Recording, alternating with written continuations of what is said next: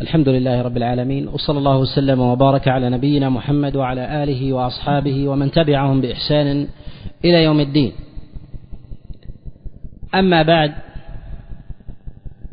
فإن الله جل وعلا قد أنزل شريعته ووضع أحكامه وأوجب الواجبات وفرض الفرائض وحد الحدود وشرع الشرائع وبينها وجعل مع بيانها قيام الحجة الواجبة على الناس فوجب على الناس الانقياد ووجب عليهم الاتباع. ومع أن الله سبحانه وتعالى قد خص الاتباع بجملة من النصوص في كلامه سبحانه وتعالى وفي كلام رسول الله صلى الله عليه وسلم إذ أنه لا ينطق عن الهوى إن هو إلا وحي يوحى. أمر الله عز وجل بالاتباع والاقتداء وأمر الله سبحانه وتعالى كذلك وحذر من مخالفة طريق الهداية وسلوك طريق الغواية وحذر من ذلك أشد تحذير وبين عاقبة من عرف الحق ثم نكص عنه بالعذاب الأليم في الدنيا والآخرة. وهذا لا يكون إلا مع ظهور الحجة وقوة البيان وظهور البرهان على الناس. ولهذا يقول العلماء أن الشريعة إذا كانت ظاهرة محكمة ورتب الله عز وجل عليها عقابا شديدا إذا خالف الإنسان ذلك الحكم أو تلك الشريعة دل على تعظيم تلك الشريعة المبينة الظاهرة.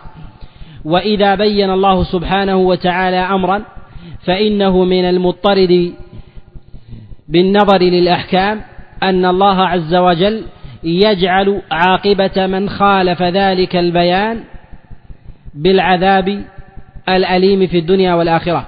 وإذا رتب الله عز وجل على فعل من الأفعال عقوبة في الدنيا فإن هذا يدل على أن الأصل في الأمر الوضوح والبيان. وإلا لما كان يترتب على على التارك أو الفاعل لشيء من المحظورات أمثال هذا العقاب. وهذا مقتضى البيان.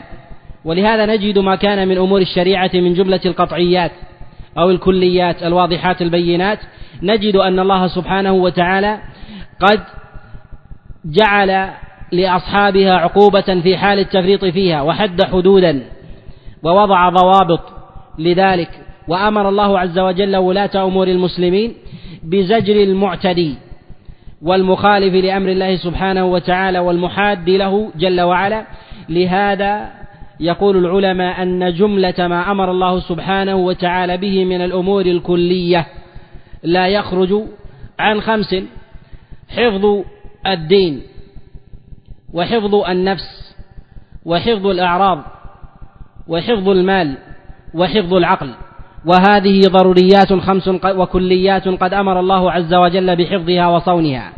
وما كان من الشريعة من فروع فإنها مندرجة من جهة الأصل في هذه الضروريات والكليات الخمس. وما فرض الله سبحانه وتعالى تبعا لذلك من الحدود والتعزيرات هو تابع لأفراد تلك الفروع. وما فرضه الله سبحانه وتعالى على الناس من زجر وردع هو حماية لهذه الأصول والكليات. فنجد أن الله سبحانه وتعالى قد حمى دينه من المروق منه وتشويه وكذلك الطعن فيه وتنقص شريعة الله سبحانه وتعالى كتابا وسنة وذاتا لله جل وعلا ولرسول الله صلى الله عليه وسلم بحد الردة.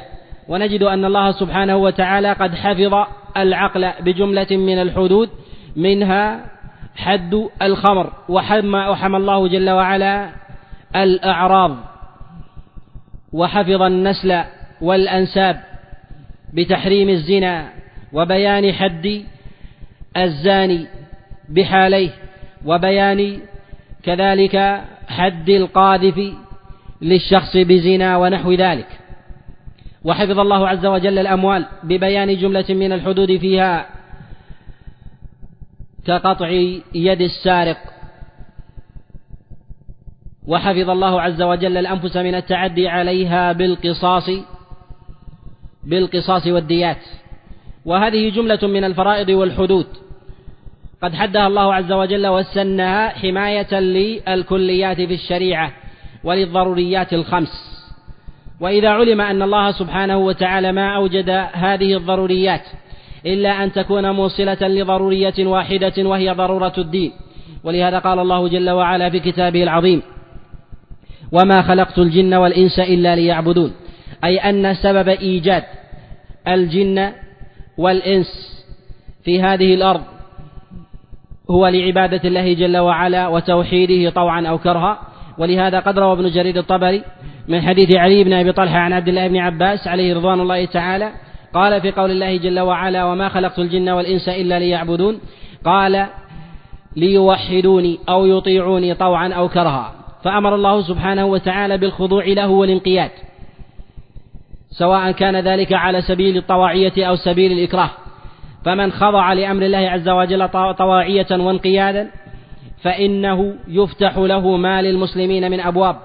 ومن أعرض عن ذكر الله جل وعلا وأعرض عن الدين وأعلن المحاربة فإنه يؤطر على الحق أطرا ويقاتل حماية لدين الله جل وعلا.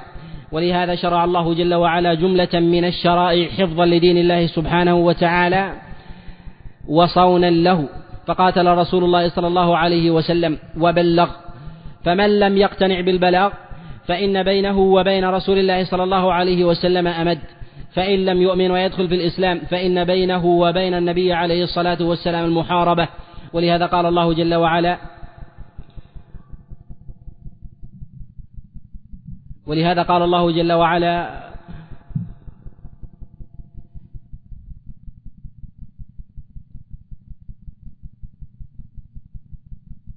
قال جل وعلا فأجره حتى يسمع كلام الله ثم أبلغه مأمنة.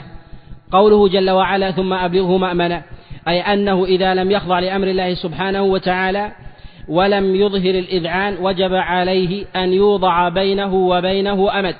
وهذا الأمد هو إظهار المحاربة والمبارزة.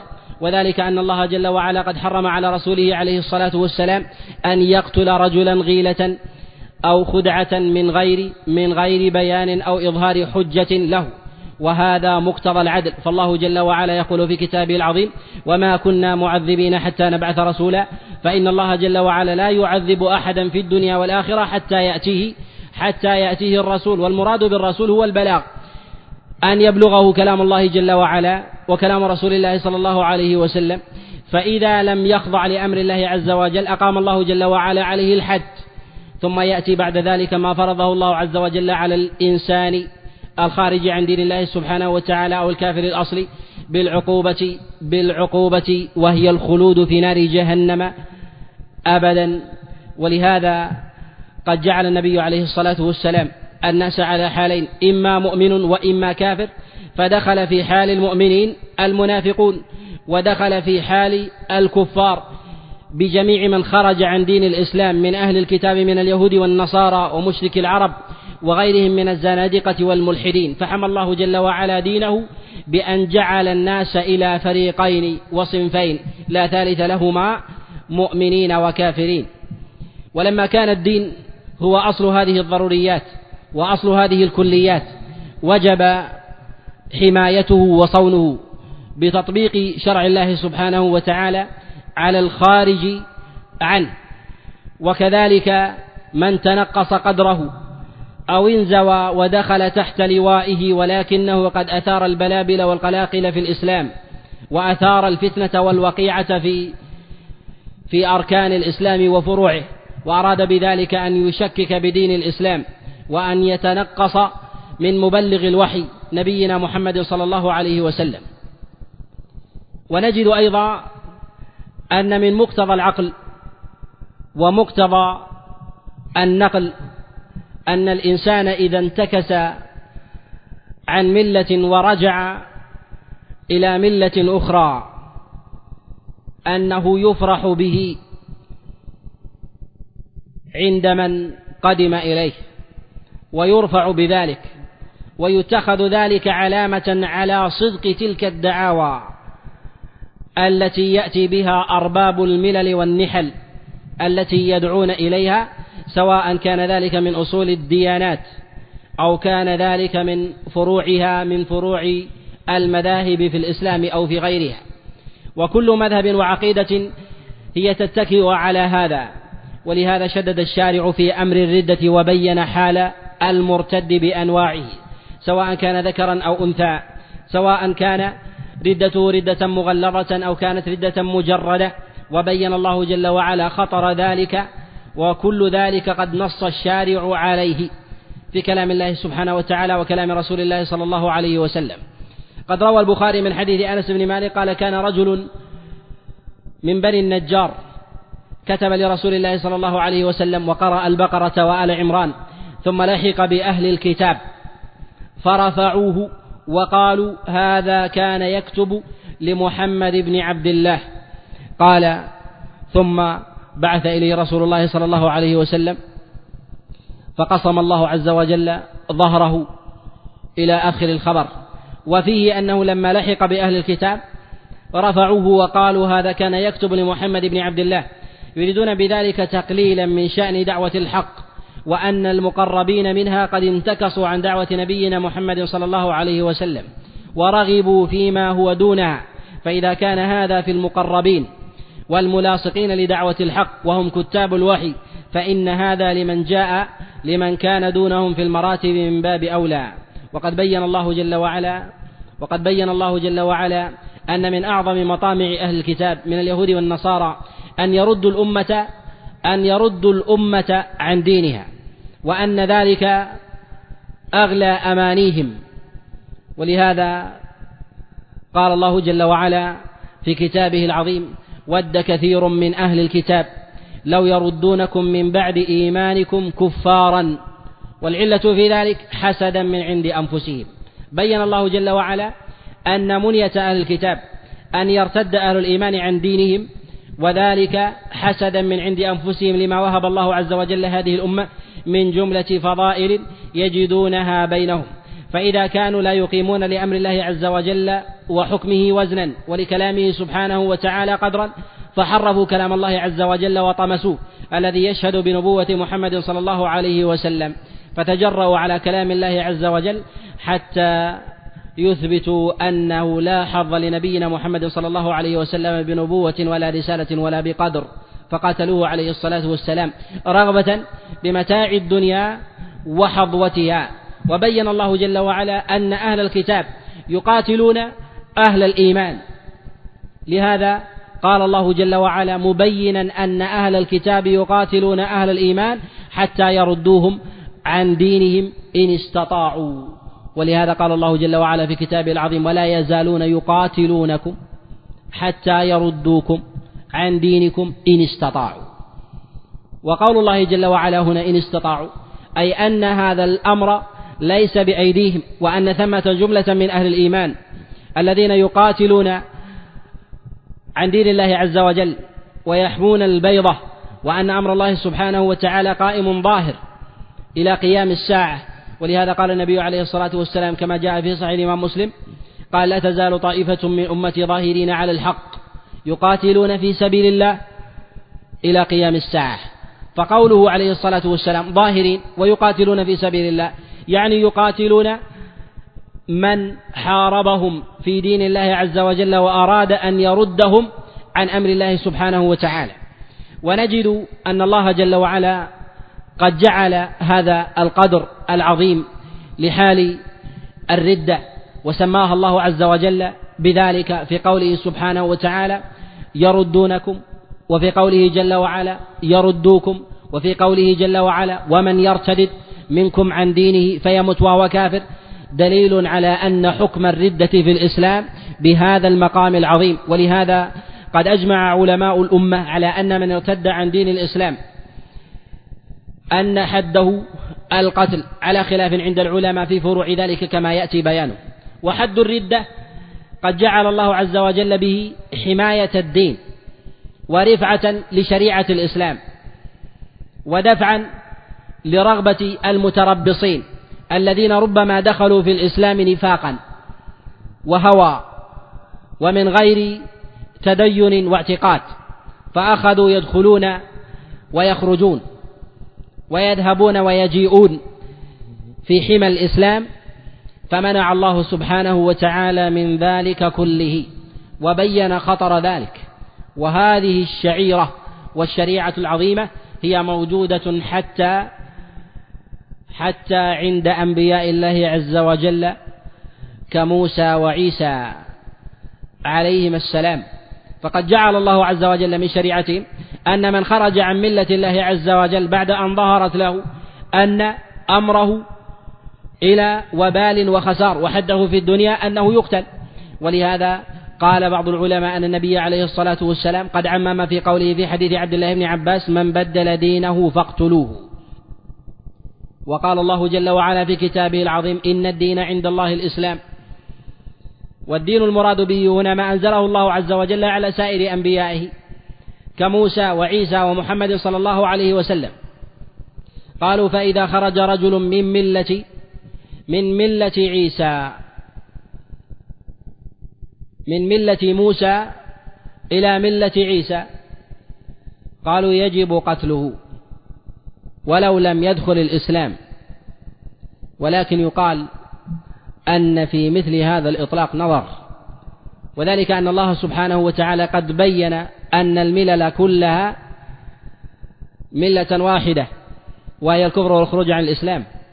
وإن كان الله عز وجل يسمي ما عليه أهل الكتاب بالإسلام وهو الاستسلام والانقياد لله سبحانه وتعالى له بالطاعة جل وعلا. ولكن بعد نبينا محمد صلى الله عليه وسلم انحصر الإسلام في دين محمد صلى الله عليه وسلم من وجوه. أولها أنه لا يوجد دين تام إلا وقد ورده التحريف وعليه فتدين بشيء من ذلك تدين بغير ما شرع الله جل وعلا. الأمر الثاني أن الله سبحانه وتعالى قد بين أنه أرسل نبيه إلى الناس كافة وما أرسلناك إلا كافة للناس. بشيرا ونذيرا. فالله جل وعلا قد أرسل نبيه عليه الصلاة والسلام كافة للناس ينذرهم ويبشرهم. وأوجب الله سبحانه وتعالى السيف على من نكص عن دين الله عز وجل على حد سواء ولم يفرق النبي عليه الصلاة والسلام بين أهل الكتاب من اليهود والنصارى وبين مشرك العرب وبين الملحدين والزنادقة. ولهذا لما خرج من خرج عن دين كسرى ممن ارتد ولحق بالزنادقة. بهرام وهو والد كسرى قتل من ارتد عن دينه كما يذكر المؤرخون. ومعلوم أن الزنادقة هي كلمة فارسية وليست بعربية ولهذا يقول العربية لا يوجد في كلام العرب كلمة زنديق. وإنما أصلها فارسي. ولهذا يقولون هي مختصرة أو مدموجة من أصل كلمتين وهي زند وهي الحياة وكرة والمراد بذلك العمل. وقيل المراد بذلك الدهر. قالوا دوام الدهر ودوام الحياة. وأصل من من ابتدع هذه الملة هو ديصان من قوم فارس وتبعه على ذلك مزدك. من قوم من قوم بهران. وعقيدتهم في ذلك أنهم قالوا أن الله عز وجل خلق النور والظلم فاندمجتا فما كان من الشريف فهو من الظلم وما كان من النور وما كان من الخير فهو فهو من النور.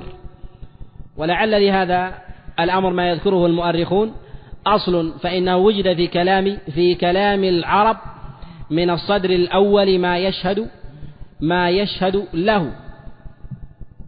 ولهذا يقول المتنبي وكم لظلام الليل عندك من يد يخبر أن المانوية تكذب والمانوية هم أتباع ديصان وديصان تبعه على ذلك جماعة كمانوي وكذلك مزدك وقد دعا بهرام والد كسرى من نحل هذه النحلة حتى دخل في حماه فقتلهم عن بكرة أبيهم وأراد بذلك أنه قتل من ارتد. وأخذ العرب هذا المصطلح لما وصل إليهم على من نافق في دين الله عز وجل وسلك هذا المسلك بأنه سلك هذا الأمر. ولهذا اختلف العلماء عليهم رحمة الله تعالى في حد الزنديق وتعريفه على على على أمور كثيرة وهذا اصله منهم من قال أنه المنافق ومنهم من قال من ثبت كفره على أي حال كان. ومنهم من قال أنه من كان على الإلحاد ولم يتدين بشيء من انواع من أنواع الديانات. قالوا يسمى زنديق. ومنهم من قال أن من كان فيه نوع نفاق فإنه يسمى يسمى زنديق. ولو لم يكن يخرج من الملة ولكن اشتهر في اصطلاح العلماء في على إطلاق الزنديق على المنافق. وقد نص على هذا جماعة من العلماء عليهم رحمة الله كالإمام الشافعي عليه رحمة الله تعالى في كتابه في كتابه الأم أن المراد بذلك أن المراد بذلك المنافقين. وعلى كل فإن هذا يدل على أن الردة حد معلوم وأريد به صيانة العقائد والمذاهب والأفكار عند سائر أرباب الملل. فإنه لو أذن لكل أحد أن يلج ويخرج متى شاء فإن في هذا ضرب من ضروب التقليل والاستهانة بتلك الشريعة التي إليها. التي جاء التي جاء إليها. وقد جاء رسول الله صلى الله عليه وسلم في بيان ذلك جملة من النصوص يأتي يأتي بيانها بإذن الله. وقد جعل العلماء عليهم رحمة الله تعالى لهذا الباب قدرا عظيما في مصنفاتهم سواء في أبواب الاعتقاد أو في أبواب الفقه أو في غيرها أو في غيرها من مسائل الدين كمسائل الآداب والسلوك وغيرها. فإن فإنهم أفردوا لذلك بابا مستقلا خارجا عن أبواب عن أبواب الحدود. فإنهم يذكرون في أبواب الحدود حد السرقة ويذكرون حد الزنا وحد القتل وغير ذلك من الأحكام. ولا يذكرون حد الردة وإنما يضعونه في باب مستقل وهو أحكام المرتدين أو استتابة المرتدين. ويأتي الكلام بإذن الله عز وجل عن مسألة حكم المرتد. وكذلك حكم المرتد والاستتابة وأنواع الردة بإذن الله عز وجل. وإذا علم أن هذه الردة بهذا المقام علم أهمية حماية الدين على من ولاه الله عز وجل الأمر وهم على صنفين علماء وحكام. علماء يذودون عن دين الله عز وجل ببيان شريعة الله سبحانه وتعالى وبيان الأدلة والرد على أرباب الزيغ والنفاق الذين يثيرون الشبهات فإن الشبهات تبدأ صغيرة ثم تضخم في آذان الناس ويعظمها إبليس حتى تتكون منها عقائد وأفكار. ولهذا من نظر في كتب المذاهب والملل والنحل وجد من المذاهب الآلاف ومن التيارات والأفكار ما يزيد على ذلك. قد اندثرت واندثر أصحابها الذين قاتلوا في سبيلها وقتلوا وبذلوا في ذلك الغالي والنفيس مما يدل على أنهم قاتلوا عقيدة وأن القتال عقيدة لا يعني أن الإنسان على حق وصواب بل أنه ينبغي على أرباب العلم والديانة وعلى ولاة الأمر والسلطان أن يقيموا أمر الله عز وجل بنوعيه أن يبينوا النصوص وأن ينشروا العلم. وكذلك يقيموا الحدود في الناس إذا ظهر من ارتد ممن ينتسب للإسلام. ولهذا من نظر إلى البدع منذ أن ظهرت في أواخر عصر أصحاب رسول الله صلى الله عليه وسلم وجد أن المبتدعة لم يظهروا البدعة كعقائد وأفكار إلا بعد إلا بعد أن ضعف ولاة أمور المسلمين عن إقامة الحدود. ونحن نجد بشر المريسي وهو الذي قال بالحلول ويتدين بذلك حتى أنه من تدينه إذا سجد وهو يرى أن الله عز وجل في كل مكان حال فيه كان إذا سجد يقول سبحان رب الأسفل. لم يظهر معتقده ذلك في عصر الرشيد وكان يتدين بذلك. ولما جاء المأمون أظهر عقيدته وتبعه على ذلك من جهال الناس من تبعه على هذا المعتقد الفاسد فحدثت الفتنة. ولكن لما أقام الله عز وجل في عصر الرشيد السلطان وأقام حدود الله سبحانه وتعالى حمى الله عز وجل الدين من أمرين. الأمر الأول أن بقيت العقائد والأفكار في نفوس أصحابها فلم تنشأ فبقي المنافقون يظهرون وفاقا ويضمرون ويضمرون نفاقا خوفا من سطوة السلطان. وقوة أهل العلم. ولهذا العلماء عليهم رحمة الله تعالى يشددون في أمر الردة وخاصة فيما يتعلق بأمر الله جل وعلا. ولهذا قد ذكر القاضي في كتابه الشفاء عن أصبغ وهو من أئمة المالكية وكذلك عن ابن حبيب أن رجلا يدعى ابن أخي عجب لما أمطرت السماء في قرطبة قال بدأ الخراز يرش جلده. فأتي به ورفع إلى أمر القضاء. وكان القاضي حين ذاك من أئمة المالكية وهو موسى بن زياد. واتفق جملة من الفقهاء على أن أمثال هذا الكلام لا يقتل به وإنما يؤدب لأنه له ولعب. وذهب إلى هذا جملة من الفقهاء كعبد الأعلى وكذلك كأبي زيد وابن عيسى ولكن انتدب أصبغ وابن حبيب. من المالكية فقالوا هذا رجل يسب ربا عبدناه وما انتصرنا له والله ليقتلن. فقام في الناس ابن حبيب وبكى ثم رفع أمر ذلك إلى السلطان وكان هو حين ذاك عبد الرحمن الحكم. وكان هذا الرجل الذي تكلم عمته زوجة عبد الرحمن بن الحكم وكان قريبا من السلطان. دخل ابن حبيب على السلطان وبين له أمره ولم تنفعه عمته وهي زوجة السلطان فأمر بقتله على قول ابن حبيب وأمر بعزل موسى بن زياد لأنه حاب الرجل لأجل زوجته.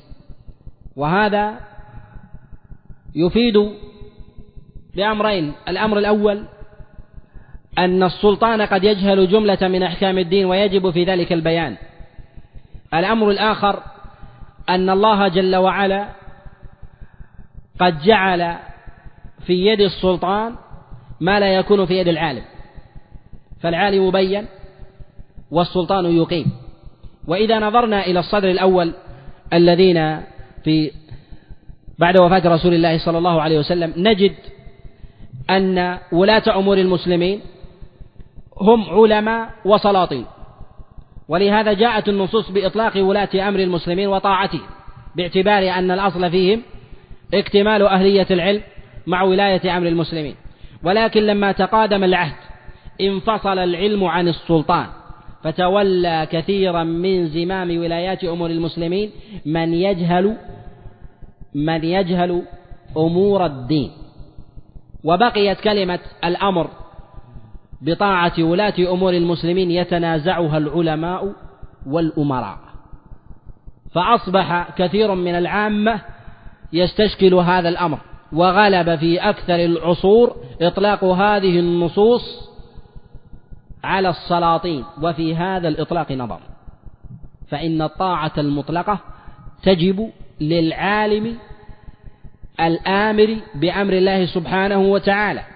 إذا تحقق فيه وصف السلطان وإذا لم يتحقق معه وصف السلطان والأمر والنهي فإنه ينصرف إليه أولى من السلطان الذي لا يفقه من دين الله عز وجل شيئا.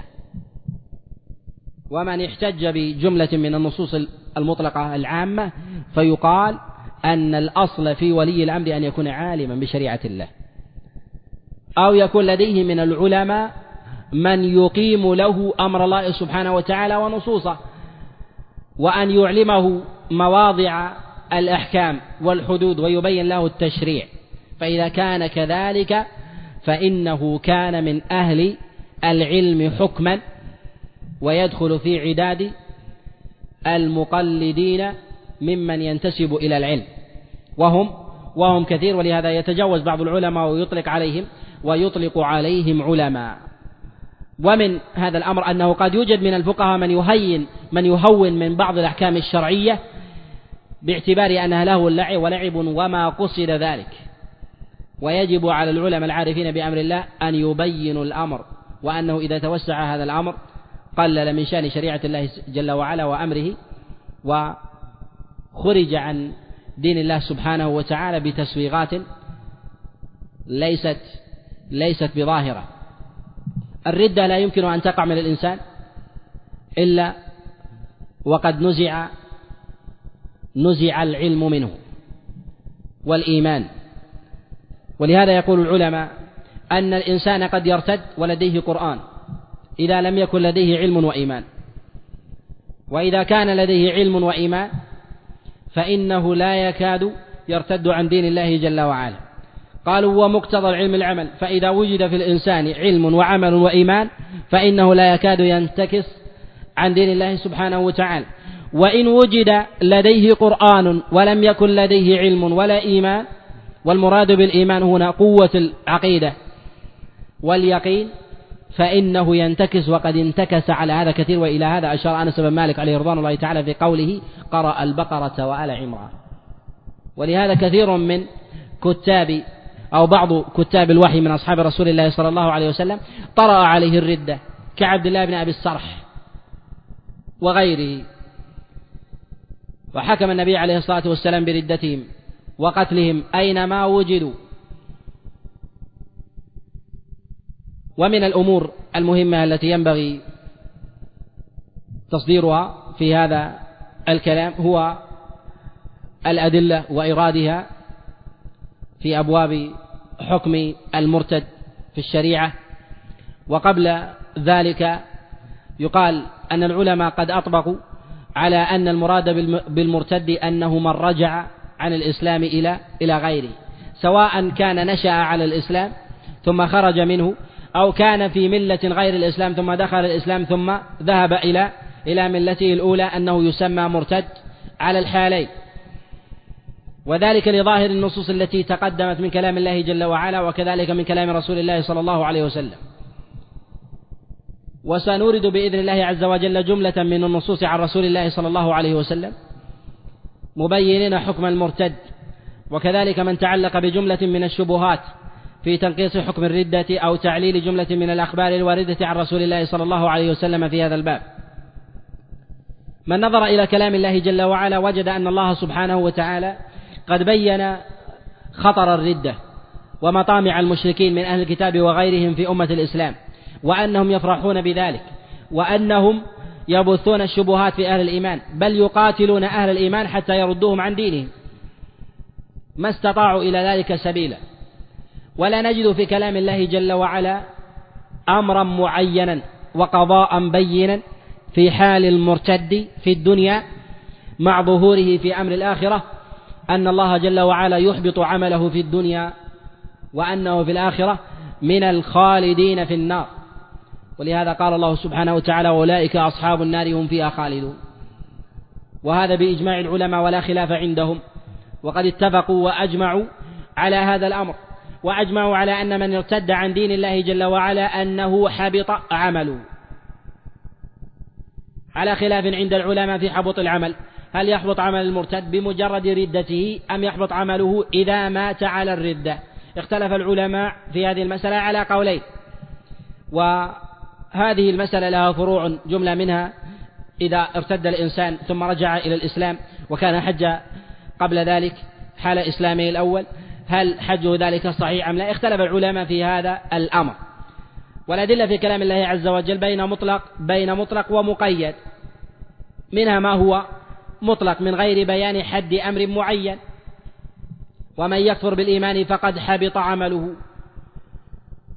وجاء منها ما هو مقيد. في قوله جل وعلا ومن يرتد منكم عن دينه فيمت وهو كافر. فقيد الأمر بالكفر. ذهب إلى هذا المعنى بعض العلماء الذين قالوا أن هذا الأمر مقيد بالموت على الكفر ونص على هذا الإمام الشافعي عليه رحمة الله. ومنهم من قال أن هذا الأمر يبقى على إطلاقه.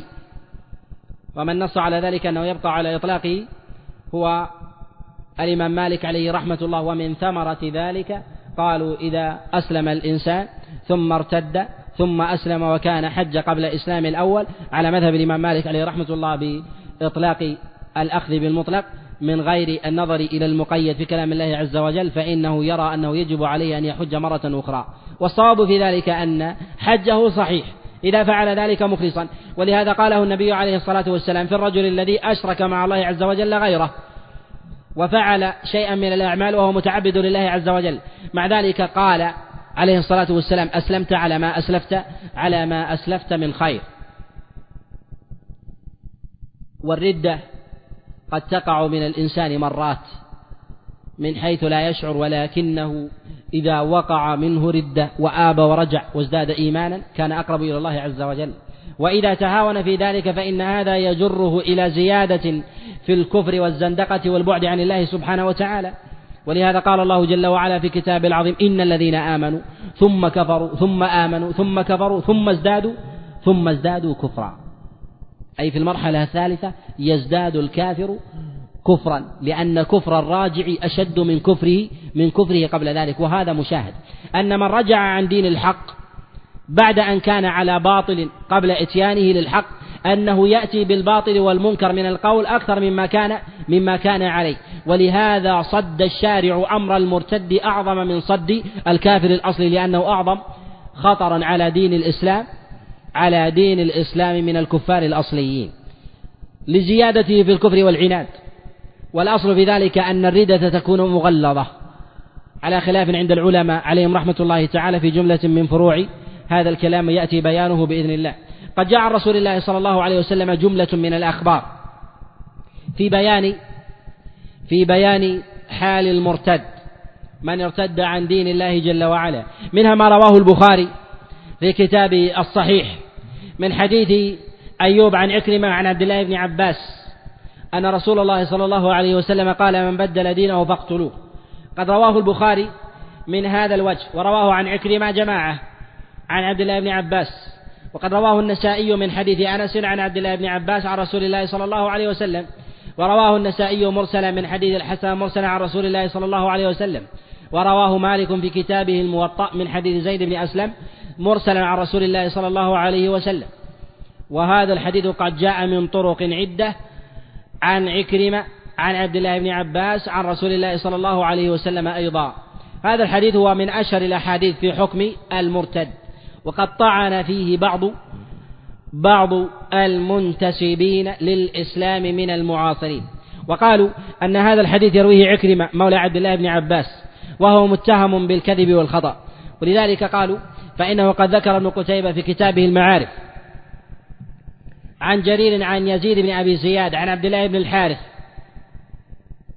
أن أنه دخل على علي بن عبد الله بن عباس وعكرمة موثق يعني مربوط. فقال له لما قال كان يكذب على أبي. وهذه الحكاية لا تساوي لا تساوي ذكرها لولا أن بعض عديم المعرفة قد أوردها. وذلك أنها منكرة فإنه قد تفرد فيها يزيد بن أبي زياد. ولا يحتج ولا يحتج بحديثه. وكذلك يستدلون بما رواه عبد الله ابن عيسى عن يحيى البكاء عن عبد الله بن عمر عليه رضوان الله تعالى أنه قال لمولاه نافع لا تكذب علي كما كان يكذب عكرمة على عبد الله بن عباس وهذا قد تفرد به يحيى البكا وهو متروك. ولهذا ما أجمل ما قال ابن حبان عليه رحمة الله تعالى قال كيف ومن المحال أن يطعن بعدل بكلام مجروح؟ وذلك أن عكرمة مولى عبد الله بن عباس وهو مولى القرشيين وأصله من البربر من المغرب وهو عالم فقيه. قد شهد بفقهه جماعة من معاصريه من رواد الفقه كسعيد بن جبير عالم الحجاز.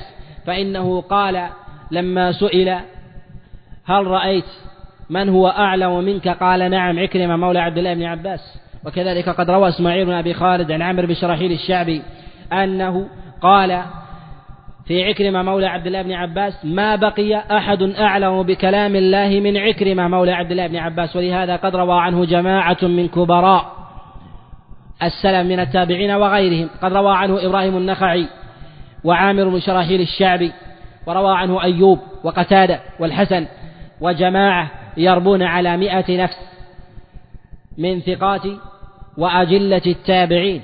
وهذا يدل على قدره وكذلك قد روى عن جماعة من أصحاب رسول الله صلى الله عليه وسلم كعبد الله بن عباس وجابر بن عبد الله وأنس بن مالك وغيرهم من أصحاب رسول الله صلى الله عليه وسلم.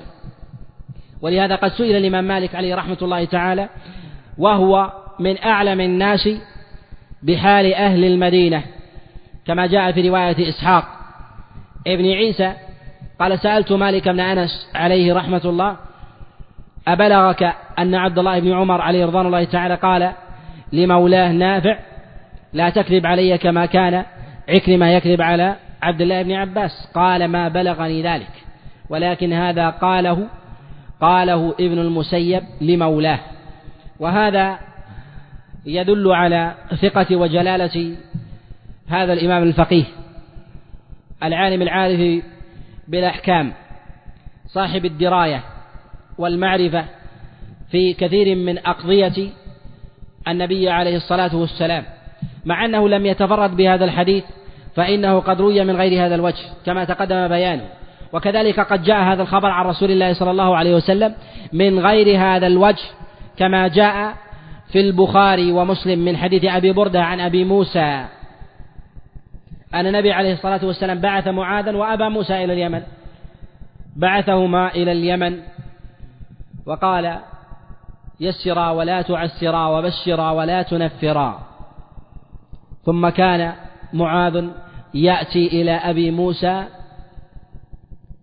في بلده ومعلوم أن اليمن قد قسمها النبي عليه الصلاة والسلام إلى قسمين قسم يقضي ويقيم فيه معاذ وقسم يقضي ويقيم فيه أبو موسى.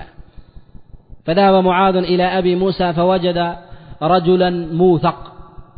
مربوطة يده في عنقه وهو راكب فقال ما هذا؟ فقال أبو موسى رجل يهودي ترك إسلامه. فقال والله لا أنزل حتى يقتل. قضاء رسول الله صلى الله عليه وسلم. فقال أبو موسى ما أتي به إلا, إلا لهذا. فقال معاذ عليه رضوان الله تعالى والله ما أنزل حتى يقتل. قال فقتل قبل أن ينزل عليه رضوان الله تعالى. وهذا الخبر فيه دليل على أن هذا قضاء رسول الله صلى الله عليه وسلم في ابتداء بعث البعوث وبقي هذا الأمر إلى أن اختار الله عز وجل نبيه عليه الصلاة والسلام إليه. وبقي على هذا العمل. وقد جاء في هذا المعنى جملة من النصوص عن رسول الله صلى الله عليه وسلم منها ما رواه البخاري من حديث من حديث الأعمش.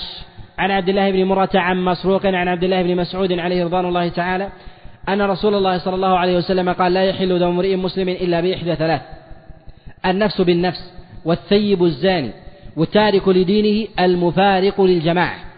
وجاء هذا عن عثمان بن عفان كما جاء في المسند والسنن من حديث ابن سهل عن عثمان بن عفان عليه رضوان الله تعالى أنه قال لا يحل دم امرئ مسلم إلا ارتداد بعد إسلام وزنا بعد إحصان وقتل النفس بغير حق. وقد جاء أيضا في هذا الخبر من حديث عائشة عليه رضوان الله تعالى عن رسول الله صلى الله عليه وسلم وقالت كفر بعد كفر بعد إيمان. وجاء هذا المعنى في حديث أبي هريرة عليه رضوان الله تعالى وحديث جابر وهي في الصحيح. أن النبي عليه الصلاة والسلام قال أمرت أن أقاتل الناس حتى يشهدوا أن لا إله إلا الله. وأن محمد رسول الله ويقيموا الصلاة ويؤتوا الزكاة فإذا فعلوا ذلك عصموا مني دماءهم وأموالهم إلا بحقها. ولهذا أجمع أصحاب رسول الله صلى الله عليه وسلم على وجوب قتل المرتد ولم يختلف القول في هذا عند أحد من العلماء على مر العصور. وقد أجمع العلماء على ذلك.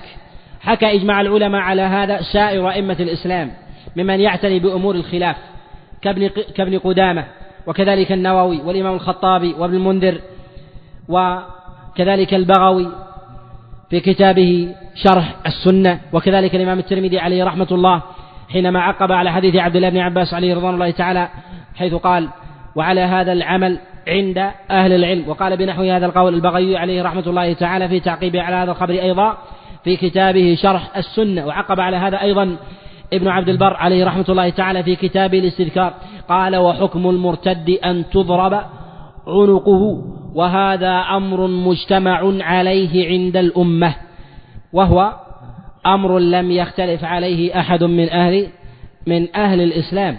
ولهذا أطلق العلماء عليهم رحمة الله تعالى على قتال المرتد. ولما توفي رسول الله صلى الله عليه وسلم ارتد من ارتد من العرب. ولهذا ذكر ابن إسحاق في كتابه السيرة قال ارتد جميع العرب إلا ثلاثة مساجد مسجد المدينة ومسجد مكة ومسجد الجوافي وهم وهم قوم من بني عبد قيس بقوا على إسلامهم وما عدا ذلك فقد ارتد منهم من انسلخ من الإسلام وأبى الانقياد والخضوع له ومنهم من منع الزكاة وخضع لبقية أركان الإسلام ومنهم من بقي على خدة وينتظر حال الأمر. النصرة لمن؟ لأصحاب النبي عليه الصلاة والسلام أم للمرتدين وهم المنافقون. فلما شرع أبو بكر عليه رضوان الله تعالى في قتال المرتدين في قتال المرتدين وخضع له أصحاب رسول الله صلى الله عليه وسلم لما ظهروا لما ظهر لهم الدليل البين قاتلهم جميعا على حد سواء أنهم في حكم الردة. وقد نص على أن جميع هذه الطوائف مرتدون غير واحد من العلماء قد جاء في ذلك رواية الإمام أحمد وكذلك عن القاضي أبي يعلى وكذلك جاء عن الجصاص من الحنفية في كتاب أحكام القرآن وجاء عن القاضي عياض وأبي بكر ابن العربي وغيرهم. وما زال الإجماع الإجماع على ذلك بل أنهم يرون أن حد الردة أعظم وألزم الحدود على الإطلاق ويرون أن من ظهر منه ردة ولو كان ينتسب إلى الإسلام من جهة الأصل أنه يحد بالسيف. ولهذا يقول أبو بكر بن العربي في غلاة الشيعة قال ذاك كفر بارد لا يصلح له إلا حرارة السيف. وأما دفء المناظرة فلا ينفع معه بشيء. وفي هذا إشارة إلى أن من ظهرت ردته ولو بشيء من فروع ولو بشيء من أصول الإسلام مع إيمانه ببقية الأصول أن هذا موجب لقتله ولو كان يؤمن ببعض شرائع الإسلام. وما يشكل على كثير من العامة وحملة الأقلام في وقتنا أن الإنسان لا يمكن أن يتحقق فيه الكفر ولو نطق في الكفر حتى تنتزع منه شعب الإيمان. وهذا من الوهم والغلط. بل أن الإنسان لو بقيت فيه سائر شعب الإيمان وانتزعت منه شعبة وجاء محلها شعبة من شعب الكفر كفر. وهذا ظاهر. ولكن من جهة الإيمان لا يتحقق فيه كمال الإيمان حتى تأتي شعب الإيمان كلها. أما الكفر فتكفي شعبة واحدة لأن يدخل دائرة الكفر. ولهذا كثير من الناس ينظرون إلى أفعال الناس ولا ينظرون إلى أقوالهم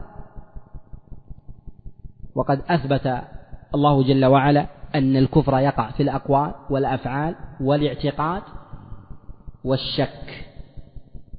أن هذه كلها يقع فيها الكفر. في الأفعال إذا ظهر منه شيء من أعمال الردة كمنع كمقاتلة المسلمين وموالاة أعداء الله عز وجل أو السجود للأصنام وغير ذلك. أن هذا ردة ظاهرة. يقتل عليها. وبالترك بترك شيء من شعائر الإسلام الظاهرة. كالرجل الذي ترك المسلمين وانحاز إلى المشركين وصف في صف في مقاتلة أهل الإسلام. وكمن ترك الزكاة من أهل المنعة. فصاروا طائفة ممتنعة فإنهم يقاتلون على ذلك. وبالاعتقاد وهل قال العلماء لو نوى الإنسان الكفر كفر. بل قال بعض العلماء لو نوى الكفر بعد حين كفر. كأن يقول الإنسان أني بعد شهر سأكفر. فهذا كفر وخروج عن ملة الإسلام. قد حكى الإجماع على ذلك غير واحد من العلماء. أنه خارج ملة الإسلام يجب أن يقتل. كذلك أيضا إذا وقع في نفس الإنسان شك. والشك هو أن يستوي لدى الإنسان الأمرين بخلاف الخواطر وما يرد على الإنسان من وساوس الشيطان فذاك صريح الإيمان كما جاء عن رسول الله صلى الله عليه وسلم في حديث حذيفة وغيره. إذا كان كذلك يعلم أن ما يعتقد بعض العامة أن من تكلم بالكفر ولو كان يصلي أن هذا ليس بشافع له عن عدم ورود النفاق عليه. ولهذا لما قال المنافقون كلمة الكفر وحاولوا التملص منها. ماذا قالوا؟ يحلفون بالله ما قالوا. يعني ذلك. ولقد قالوا كلمة الكفر وكفروا. وهذا التحقيق. قالوا كلمة الكفر وكفروا. ما يدل على أنهم ما عذروا بذلك. وهذا حكم من الله عز وجل وحكاية حال. حكاية الحال أنهم تكلموا كلمة الكفر. وحكم من الله عز وجل أنهم كفروا بذلك. قال بعض العلماء في هذا إشارة إلى أن أن من ظهر منه شيء من أمور الكفر يطلق عليه اسم الكفر مع عدم إنزاله حتى تنتفي الأعذار. فإذا توفرت الشروط وانتفت الموانع ألحق بحكم المرتدين.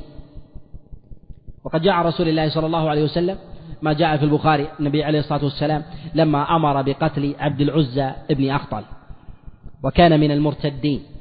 والنبي عليه الصلاة والسلام حينما فتح مكة أمر أو أطلق إهدار جملة من المرتدين كعبد العزى ابن أخطل وعبد الله بن أبي السرح وعكرمة بن أبي جهل في حينه. وكذلك قينتان عند عبد العزى كانتا تغنيان وتسبان النبي عليه الصلاة والسلام. وكذلك سارة مولاة بني عبد بني عبد المطلب. حكم النبي عليه الصلاة والسلام بقتلهم ما وجدوا. ولهذا لما دخل النبي عليه الصلاة والسلام مكة وقيل له إن ابن أخطل متعلق بأستار الكعبة أمر به النبي عليه الصلاة والسلام فقتل وقد روى ابن شبه في كتابه أخبار المدينة أن النبي عليه الصلاة والسلام قتله بين زمزم ومقام إبراهيم. وقال لا يقتل قرشي بعده يعني في هذا الموضع. وهذا دليل على تعظيم أمر الردة.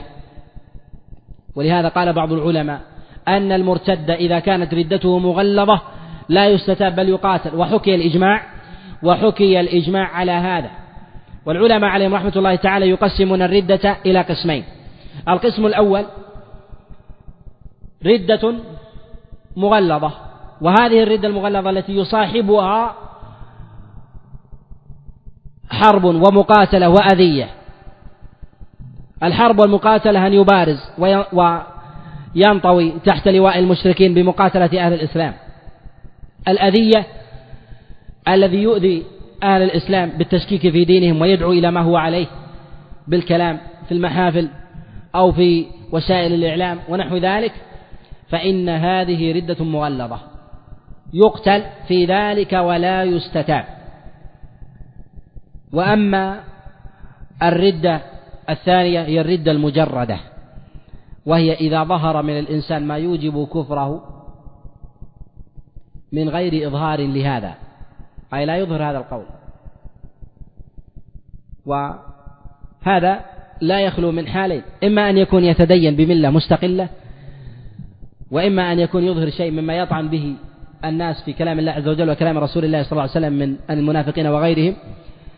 فإذا كان يتدين بدين غير الإسلام فإنه يستتاب. فإذا جيء بشخص أو شهد عليه واحد ونحو ذلك أنه يتدين بدين غير الإسلام ونحو ذلك ينظر في حاله ويستتاب. ينظر في حاله ويستتاب. أما إذا ظهر منه ما يظهر من المنافقين فإن الأمر راجع في ذلك إلى المصلحة التي يراها ولي أمر المسلمين. ولهذا النبي عليه الصلاة والسلام قد امتنع عن قتال جماعة من المنافقين. فلم يقتل النبي عليه الصلاة والسلام عبد الله بن أبي مع أنه ظهر أمره له. قال بعض العلماء وعللوا في عدم قتل النبي عليه الصلاة والسلام للمنافقين في عصره بعلل. منهم من قال أن النبي عليه الصلاة والسلام لا يحكم بعلمه. وهذا محل إجماع وقد حكي الإجماع على أن النبي عليه الصلاة والسلام وأن القاضي لا يحكم بعلمه في حكم القتل واختلفوا في غيره من الحدود من الأقضية. وقد نص على الإجماع في ذلك غير واحد من العلماء. أن القاضي لا يحكم بعلمه في أبواب في أبواب القتل على خلاف في بقية الحدود. وقال بعض العلماء أن النبي عليه الصلاة والسلام امتنع من قتالهم للتعليل الذي ذكره. أتريدون أن محمدا يقتل أصحابه؟ فامتنع النبي عليه الصلاة والسلام من ذلك دفعا لأمر أعظم وهو أن يرتد الناس عن العرب بأنهم حدثاء عاد بكفر. وهذا ظاهر. أنه ينبغي أن ينظر في ذلك أهل العلم والمعرفة وأصحاب السياسة والدراية. ولهذا قال النبي عليه الصلاة والسلام أن يتحدث الناس أن محمدا يقتل أصحابه. وأصحابه هم من حوله لأن المنافقين في الظاهر هم داخلون في حكم الإسلام فحكموا في ذلك. لهذا قال العلماء يدخل في هذا الحكم من دخل في لواء المشركين وهو ينتسب إلى الإسلام في حال الحرب. قالوا فلما كان المنافق أدخله الشارع في حكم المؤمنين وهو يبطن النفاق كذلك المؤمن إذا انزوى تحت المشركين عند محاربة المسلمين للمشركين فحكمه حكمهم. وهذا وهذا ظاهر. وعلل بعض العلماء قالوا أن النبي عليه الصلاة والسلام علم أن الله عز وجل قد عصم أصحابه من الوقوع في شبهاتهم. ولما كان بعد النبي عليه الصلاة والسلام وجب قتل أمثالهم وقد نص على هذا غير واحد من العلماء كالقرطبي عليه رحمة الله تعالى وغيره. قال أنه يجب قتل من كانت حاله من المنافقين كحال كحال من كان في عصر النبي عليه الصلاة والسلام. لأن ذلك سببه زال والحكم يدور مع العلة وجودا وجودا وعدما. وعلى هذا الأمر بقي أئمة المسلمين. وخلفاؤهم في قتل المرتدين. فجاء النص بالقتل عن أبي بكر وعمر وعثمان بن عفان وعبد الله بن مسعود عليه رضوان الله تعالى. كما جاء في سنن أبي داود عن عبد الله بن مسعود عليه رضوان الله تعالى أنه قال ليس بيني وبين أحد من العرب حنة. يعني بغضاء. وإني مررت بمسجد بني حنيفة فرأيت منهم من تبع مسيلمة وآمن به فعمر بهم فجيء فجيء بهم فاستتابهم إلا ابن النواحة. فقال له عبد الله بن مسعود عليه رضوان الله تعالى أما إذا النبي عليه الصلاة والسلام قد قال لك لولا أنك رسول لقتلتك. وما وأما إنك اليوم لست برسول فقتله ولم يستتبه. وذلك أن مسيلمة قد بعث إلى رسول الله صلى الله عليه وسلم رسله ومنهم هذا ابن النواح. وجاء إلى النبي عليه الصلاة والسلام ومعه رسالة مسيلمة فقال أتشهد أني رسول الله؟ قال لا. أشهد أن مسيلمة رسول الله. فغضب النبي عليه الصلاة والسلام قال لولا أن أن الرسل لا تقتل وإلا لقتلتك قالوا فاستدل بهذا عبد الله بن مسعود عليه رضوان الله تعالى أن هذا إبلاغ من النبي عليه الصلاة والسلام له واستتابة فقتله من غير استتابة. ولهذا اختلف العلماء عليهم رحمة الله في حكم استتابة المرتد. على أقوال يأتي يأتي بيانها بإذن الله. بقي على هذا الأمر علماء الإسلام وكذلك حكامهم في قتل المرتدين. فقد قتل عبد الملك بن مروان معبد الجهني وقتل كذلك الحارث الكذاب المفتري على الله وعلى رسول الله صلى الله عليه وسلم. وقتل خالد بن عبد الله القسري الجعد بن درهم. وقتل أسلم الجهم بن صفوان لما أظهروا ما يوجب قتلهم من إنكار صفات الله عز وجل على سبيل الإجمال. ونفي علو الله جل وعلا على الإطلاق وإطلاق الكلام المتضمن تنقيصا لذات الله سبحانه وتعالى. ولهذا أجمع العلماء على أن من سب الله عز وجل أو استهزأ بذاته أو بكلامه أو بكلام رسول الله صلى الله عليه وسلم أن دمه هدر. إذا كان من أهل الإسلام واختلفوا إذا فعله أحد من أهل الذمة. أجمع العلماء على أن الرجل إذا كان من أهل الإسلام أو المرأة وفعل شيئا من ذلك أن دمه هدر وحده في ذلك القتل. وقد جاء في ذلك عن رسول الله صلى الله عليه وسلم ما صح عنه من حديث عكرمة عن عبد الله بن عباس أن رجلا كانت عنده أم ولد وكانت تقع في النبي عليه الصلاة والسلام وكان رجلا أعمى. فجاء بمغول فوضعه على صدرها وتحامل بجسده عليه. حتى قتلها. فجاء إلى رسول الله صلى الله عليه وسلم فقام النبي عليه الصلاة والسلام في الناس قال أشهدكم أن دمها هدر. أشهدكم أن دمها هدر. واستدل العلماء في ذلك على أن حكم المرأة في الردة كحكم الرجل وأنه لا فرق بين بينها. وذلك أن النبي عليه الصلاة والسلام قال ألا إن دم هدر؟ والأمر الآخر أن الشريعة في ذلك عامة ولا دليل على التخصيص إلا فيما دل عليه الدليل.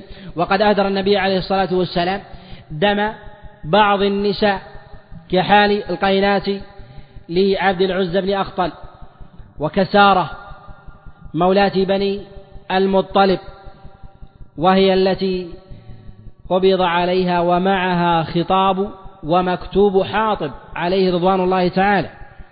وقد أهدر النبي عليه الصلاة والسلام دمها في من أهدر بعد حينما جاء النبي عليه الصلاة والسلام فاتحا لمكة. وبقي على هذا العلماء عليهم رحمة الله تعالى من أصحاب رسول الله صلى الله عليه وسلم. ولهذا قاتلوا المرتدين ممن ارتد من العرب ولم يفرقوا بين الرجال والنساء فقاتلوا من ادعى النبوة ونكص عن الإسلام.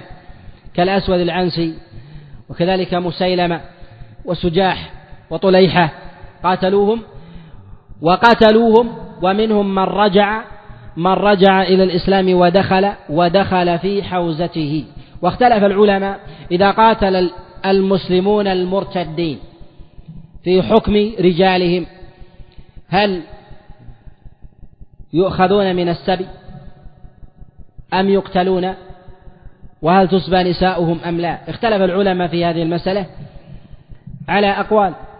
أولا ذهب عامة العلماء إلى أن صبيانهم يسبون ولا يقتلون يعني الصغار واختلفوا في النساء.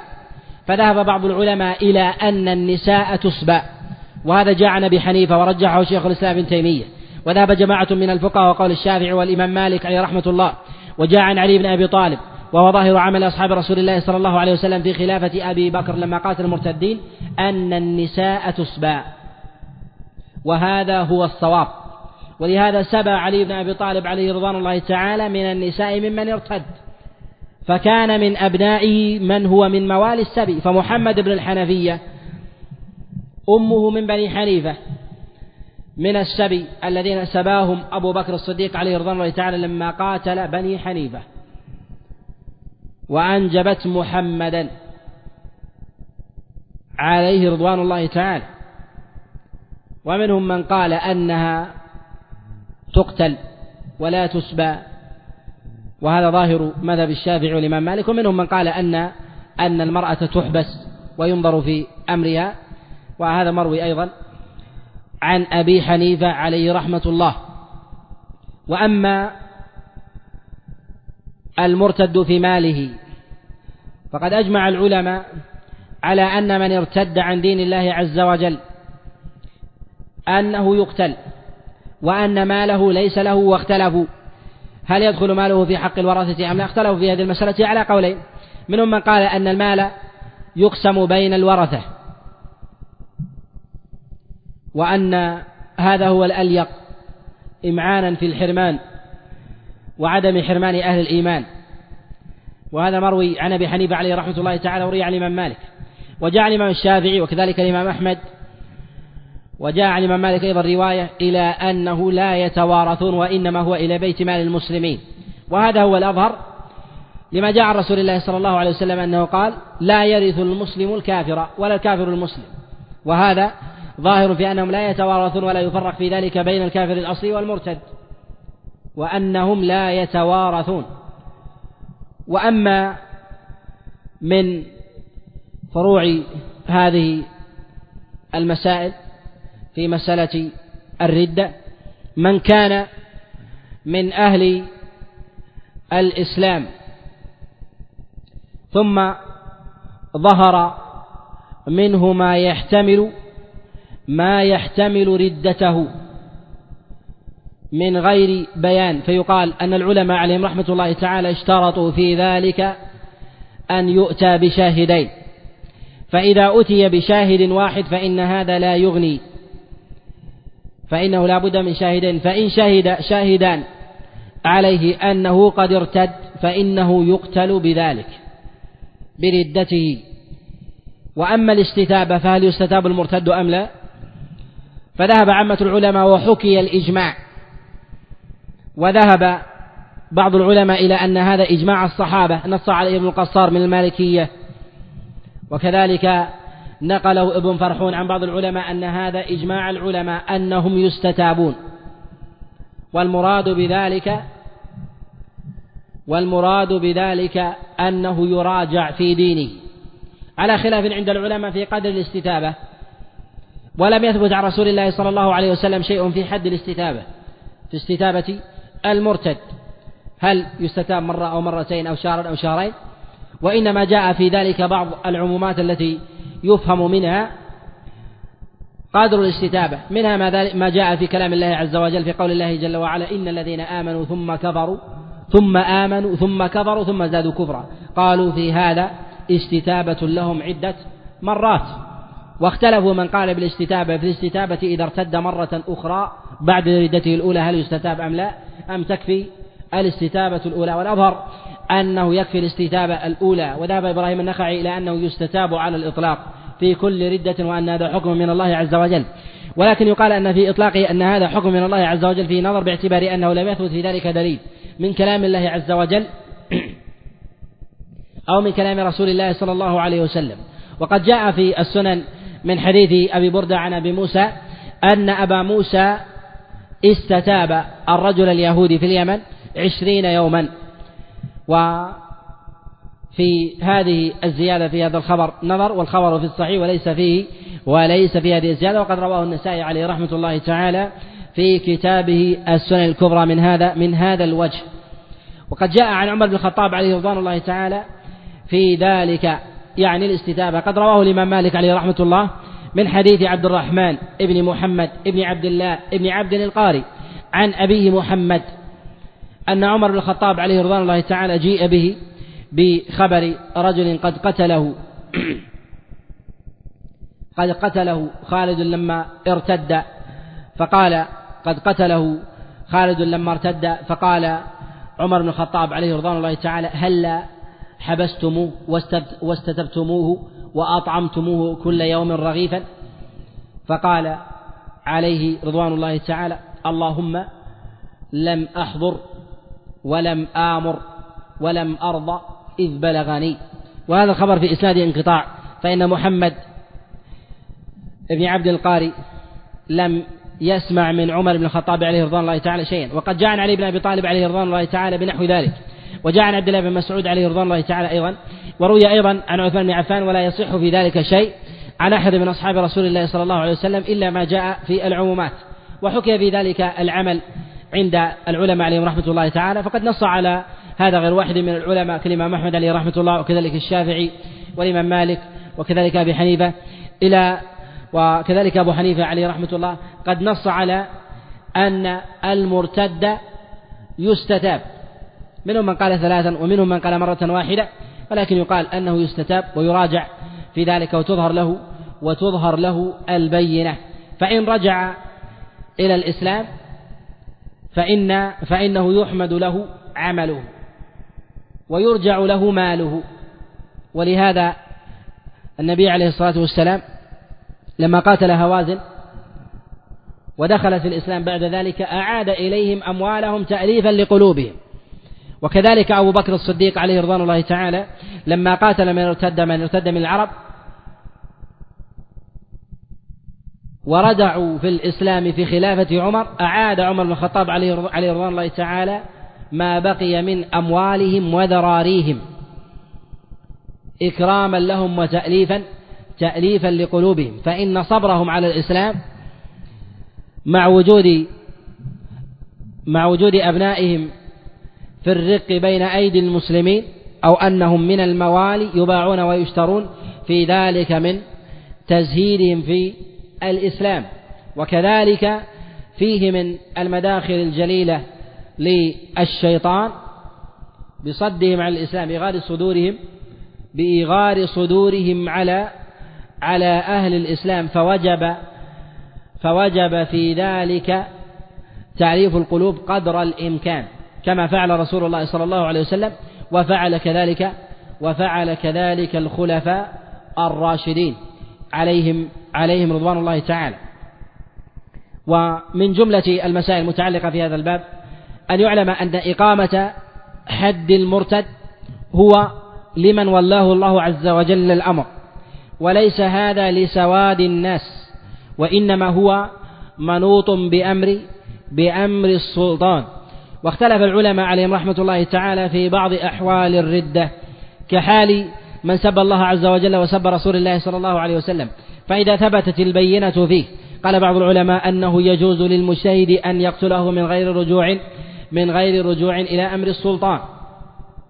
قالوا وذلك لما صح من حديث عكرمة عن عبد الله بن عباس في الرجل الذي قتل أم ولده لما وقعت في رسول الله صلى الله عليه وسلم ثم أبلغ رسول الله صلى الله عليه وسلم بذلك. فقال ألا أشهدكم أن دمها أن دمها هدر. وروي هذا المعنى عن حفصة في قتل ساحرة من غير الرجوع إلى عثمان. وجاء بنحو هذا المعنى عن عبد الله بن مسعود عليه رضوان الله تعالى.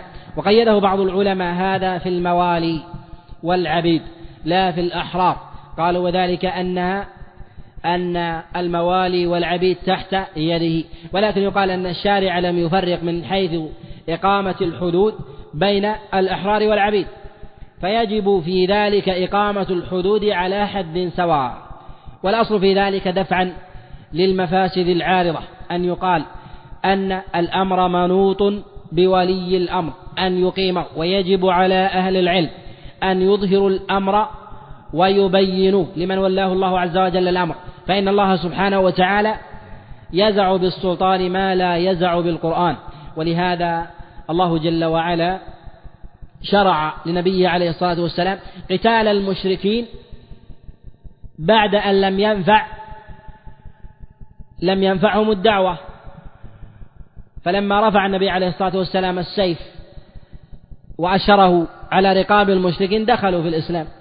ولهذا يقول حسان حسان عليه رضوان الله تعالى دعا محمد دهرا بمكة لم يجب فلما دعا والسيف صلت بكفه له أسلموا واستسلموا وأناموا وهذا ظاهر أن الله سبحانه وتعالى حينما هدد المنافقين هدد المنافقين في كتابه العظيم وعلى لسان رسول الله صلى الله عليه وسلم في مواضع عديدة نفع فيهم التهديد فخنسوا ولم يظهروا حال قوة الإسلام. ويعلم أن المنافقين وأحوال الردة لا تظهر إلا مع ضعف الإسلام. تقوى شوكة الشيطان فيظهر الشبح وتقوى شوكة دعاة الباطل والحق فيرتد من الناس الجهلة وضعاف العقول وكذلك المنافقون الذين يتربصون بالإسلام الذين يظهرون الوفاق ويضمرون النفاق يظهرون الردة في حال ضعف الإسلام. كما أظهروه بعد وفاة رسول الله صلى الله عليه وسلم. ولهذا بين النبي عليه الصلاة والسلام أنه يقاتل الناس على حد سواء ولم يعلق الأمر بالبلاغ فقط بقوله عليه الصلاة والسلام أمرت أن أقاتل الناس حتى يشهدوا أن لا إله إلا الله وأن محمد رسول الله. فأضمر النبي عليه الصلاة والسلام الدعوة إلى الله تحت ستار المقاتلة باعتبار أن المقاتلة هي أقوى ما يذعن الإنسان ويصقل القلوب ويزيل الغشاوة ويبعد الشبهات ويجعل الناس يذعنون للحق لأن كثيرا من الناس يلحقون بأسيادهم إذا قويت شوكتهم فإذا قويت شوكة أسياد أهل البدع والضلال تبعهم السواد. ولهذا وجب على ولاة أمور المسلمين أن يقللوا من بروز أهل النفاق والردة ويدفعوهم قدر المستطاع. وكذلك أهل الذمة ألا يظهروا بمظهر القوي المتنفذ في مجتمعات المسلمين. ومن المسائل المهمة هنا مسألة تطرق كثيرا وهي مسألة دار الإسلام ودار الحرب. ومتى يطلق على أن هذا البلد بلد إسلام؟ ومتى يطلق على أن هذا البلد بلد كفر؟ خاصة في زمننا وهو ما انتشر فيه موجبات الكفر على كثير من على كثير ممن ينتسب إلى الإسلام مع إسلام الشعوب. وقد يرد أن الحاكم مسلم والشعب يقع في الردة وهذا يقع في بعض الأعصار. فهل يحكم الأمر ويناط بالولاة أم يناط بالشعوب؟ اختلف العلماء في هذه المسألة على عدة أقوال. ذهب بعض العلماء إلى أن الأمر يناط يناط بالشعوب ولا يناط ولا يناط بالولاة. قالوا فإذا ظهر أمر المسلمين بإظهار شعائر الإسلام الظاهرة من الأذان والصلاة والأمر بالمعروف والنهي عن المنكر وتحطيم الأصنام وعدم إظهار الدعوة إلى الشرك والكفر أن هذا بلد إسلام ولو كان الحاكم مرتدا. وهذا وهذا يقال أنه لا يخلو من حالين. أن الردة لا تخلو من حالين. إما أن تكون ردة مغلظة أي الردة يكون الوالي مرتد متدين بدين الإسلام كالنصرانية واليهودية فإن هذا لا يوصف البلد بأنه بلد إسلام. وذلك أنه لا يمكن أن يكون ذلك مع ظهور المسلمين وعدم وعدم ظهور أهل الكفر. وأما إذا كانت ردته بارتكاب ناقض من النواقض مع زعمه ودخوله في الإسلام أنه داخل في الإسلام أن هذا الأمر يناط بالشعب. وأن الشعب هو الذي يعلق به دار الإسلام ودار ودار الكفر. ومن العلماء من قال أن الأمر يناط بولاة أمور أمور الناس. فإذا كان من الكفار سميت الدار دار حرب ودار كفر. وإذا كانوا من أهل الإسلام ولو كان الكفر ظاهرا أنهم يسمون يسمون مسلمين ودارهم دار دار الإسلام. والذي يظهر والله أعلم أن القول الأول هو القول الأرجح والأظهر. وقد صوب هذا القول جماعة من العلماء وهو ظاهر كلام شيخ الإسلام تيمية وذهب إليه جماعة من الفقهاء من أهل الرأي كأبي حنيفة وغيره من وغيره من العلماء. ومن قال بأن الأمر منوط بالحكام هذا له حظ ووجه من النظر. ونكتفي بهذا القدر ونجيب على ما ورد من الأسئلة.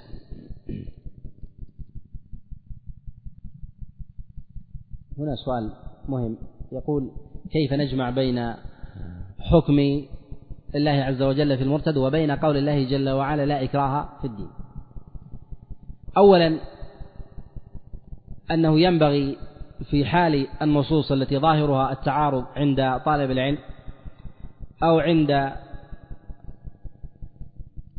الإنسان المسلم على وجه العموم أن ينظر في كلام العلماء وفي مناسبات الورود والنزول.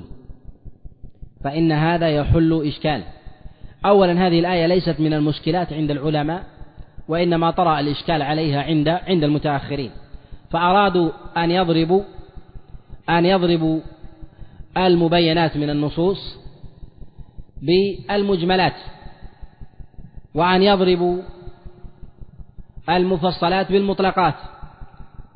فقوله جل وعلا لا إكراه. نفي الإكراه هنا عند الدعوة ابتداء أن الإنسان لا يؤطر على الحق عند دخوله ابتداء.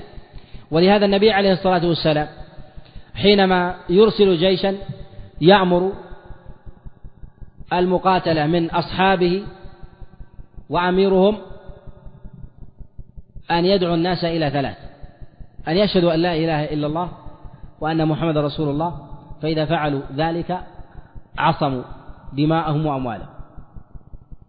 الأمر الثاني إذا لم يقولوا ذلك أن يدفعوا الجزية الأمر الثالث الجهاد والمقاتلة إذا دخولهم في الإسلام هل هو على إكراه؟ هل هم ملزمون بدخول الإسلام؟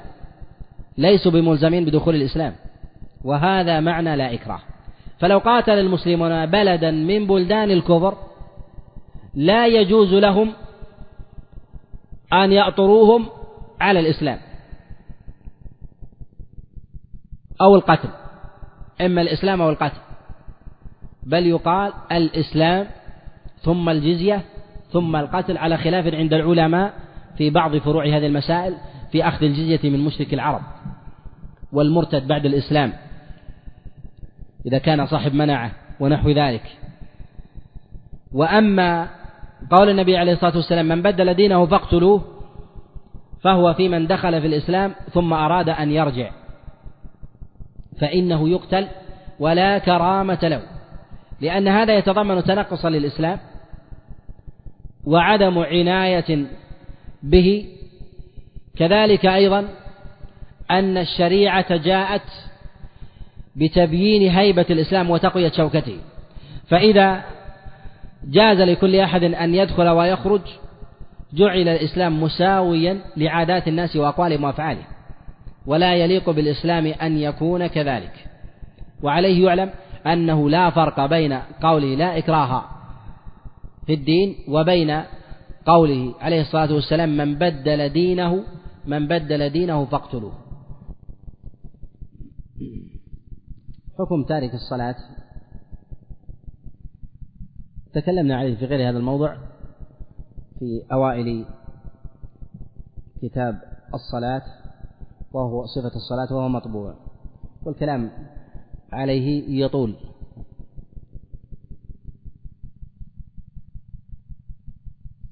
قل هل إقامة الحجة على الكافر تكون بإقناعه أم بوصول الحكم له فقط؟ قال الله سبحانه وتعالى في كتابه العظيم وإن أحد من المشركين استجارك فأجره حتى يسمع كلام الله. قوله جل وعلا حتى يسمع كلام الله. الأمر معلق بالسماع وليس معلق بالإفهام. ولهذا يقول العلماء أن المرتد الذي يستتاب أو الكافر الأصلي في البلاغ يسمع كلام الله عز وجل فقط على وجه يفهمه لو أراد. على وجه يفهمه لو أراد وليس لك أن تخاطب أعجمي بالعربية. تقول أسمعته أو تخاطب عربي بالأعجمية. وتقول أسمعته لا المراد بالسماع هنا على وجه يفهمه لو أراد ومعنى الإفهام أي من كان مثل هذا الرجل يفهم هذه اللغة ومثل حاله كان يكون من أهل العقل والتمييز والإدراك. فإنه قامت عليه الحجة في ذلك. ولا تعلق الأحكام بالإفهام.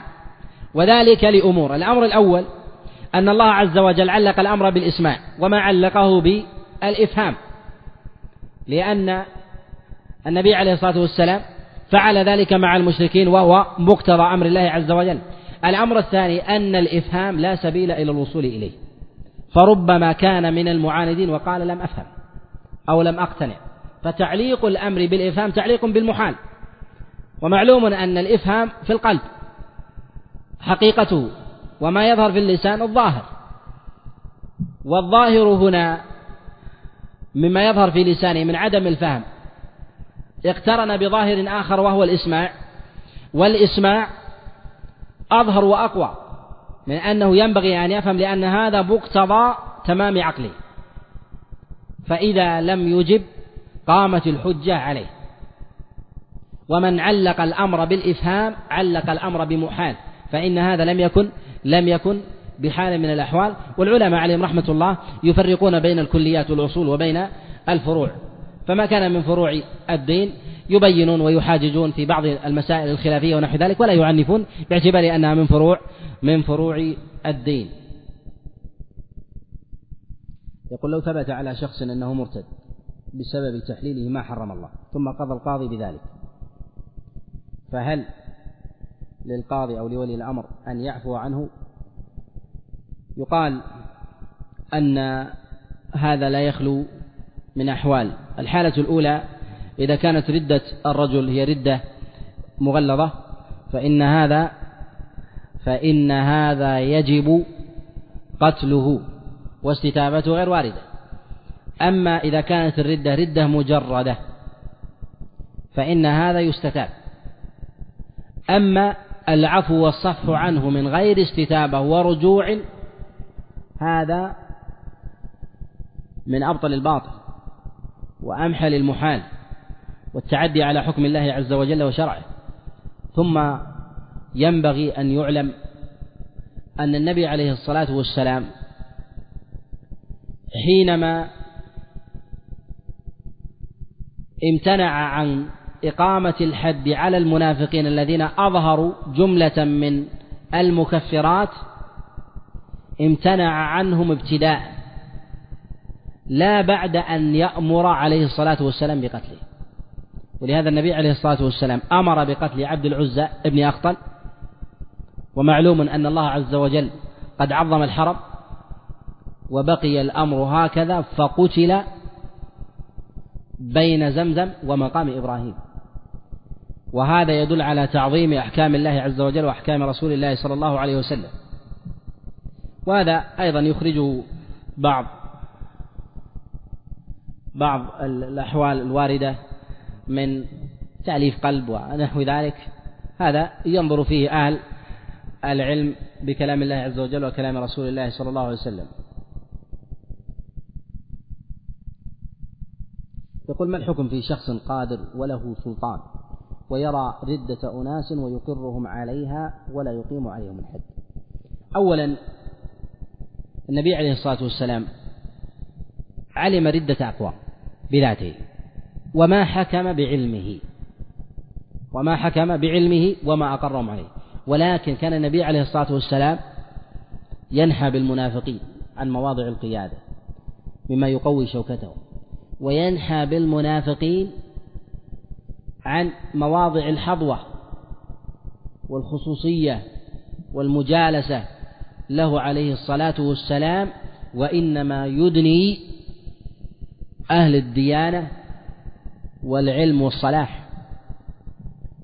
وأما مسألة الإقرار يقال أن هذا يحتاج إلى إلى علم وبيان.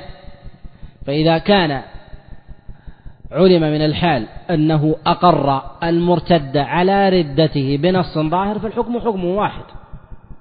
وإذا كان لم يظهر هذا إلا بقراء فلا يجوز فلا يجوز لأحد أن يطلق أحكام التكفير بالظنون. لأن من أعظم أحكام الدين أصوله وأصوله هي إطلاق الكفر والإيمان.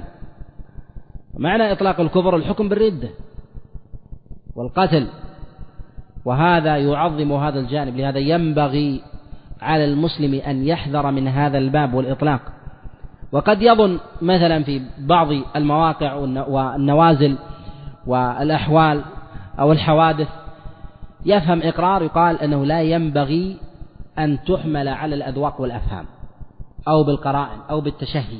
وإنما يرجع في ذلك إلى البينات الشرعية التي يفهمها يفهمها أهل العلم والرجوع في ذلك إلى إلى أهل العلم. كلامنا هو عن عن الردة وليس عن أسباب ورودها والنواقض الإسلام والمكفرات الموجبات. نتكلم على هذا الموضوع من وجه عام وإلا أسباب الكفر ومعنى الكفر والشرك والفرق بين الشرك والكفر وأقسام الكفر كفر أصغر وأكبر والشرك وكذلك أنواعه هذا ليس بداخل في باب وإن كان له تعلق في مسألة مسائل الإيمان فإن هذا ليس محله. وقد تكلمنا عليه في كتاب الإعلام بتوضيح نواقض الإسلام وهو مطبوع. قل إذا وقعت الردة من الحاكم إذا وقعت الردة من الحاكم الأمر إلى أهل العلم إلى أهل العلم وليس لعامة الناس.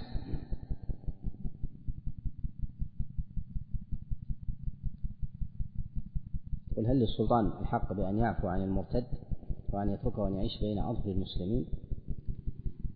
ترك المرتد الردة الأصلية أنه انتقل من الإسلام إلى دين آخر كاليهودية والنصرانية أو الإلحاد لا يجوز بحال.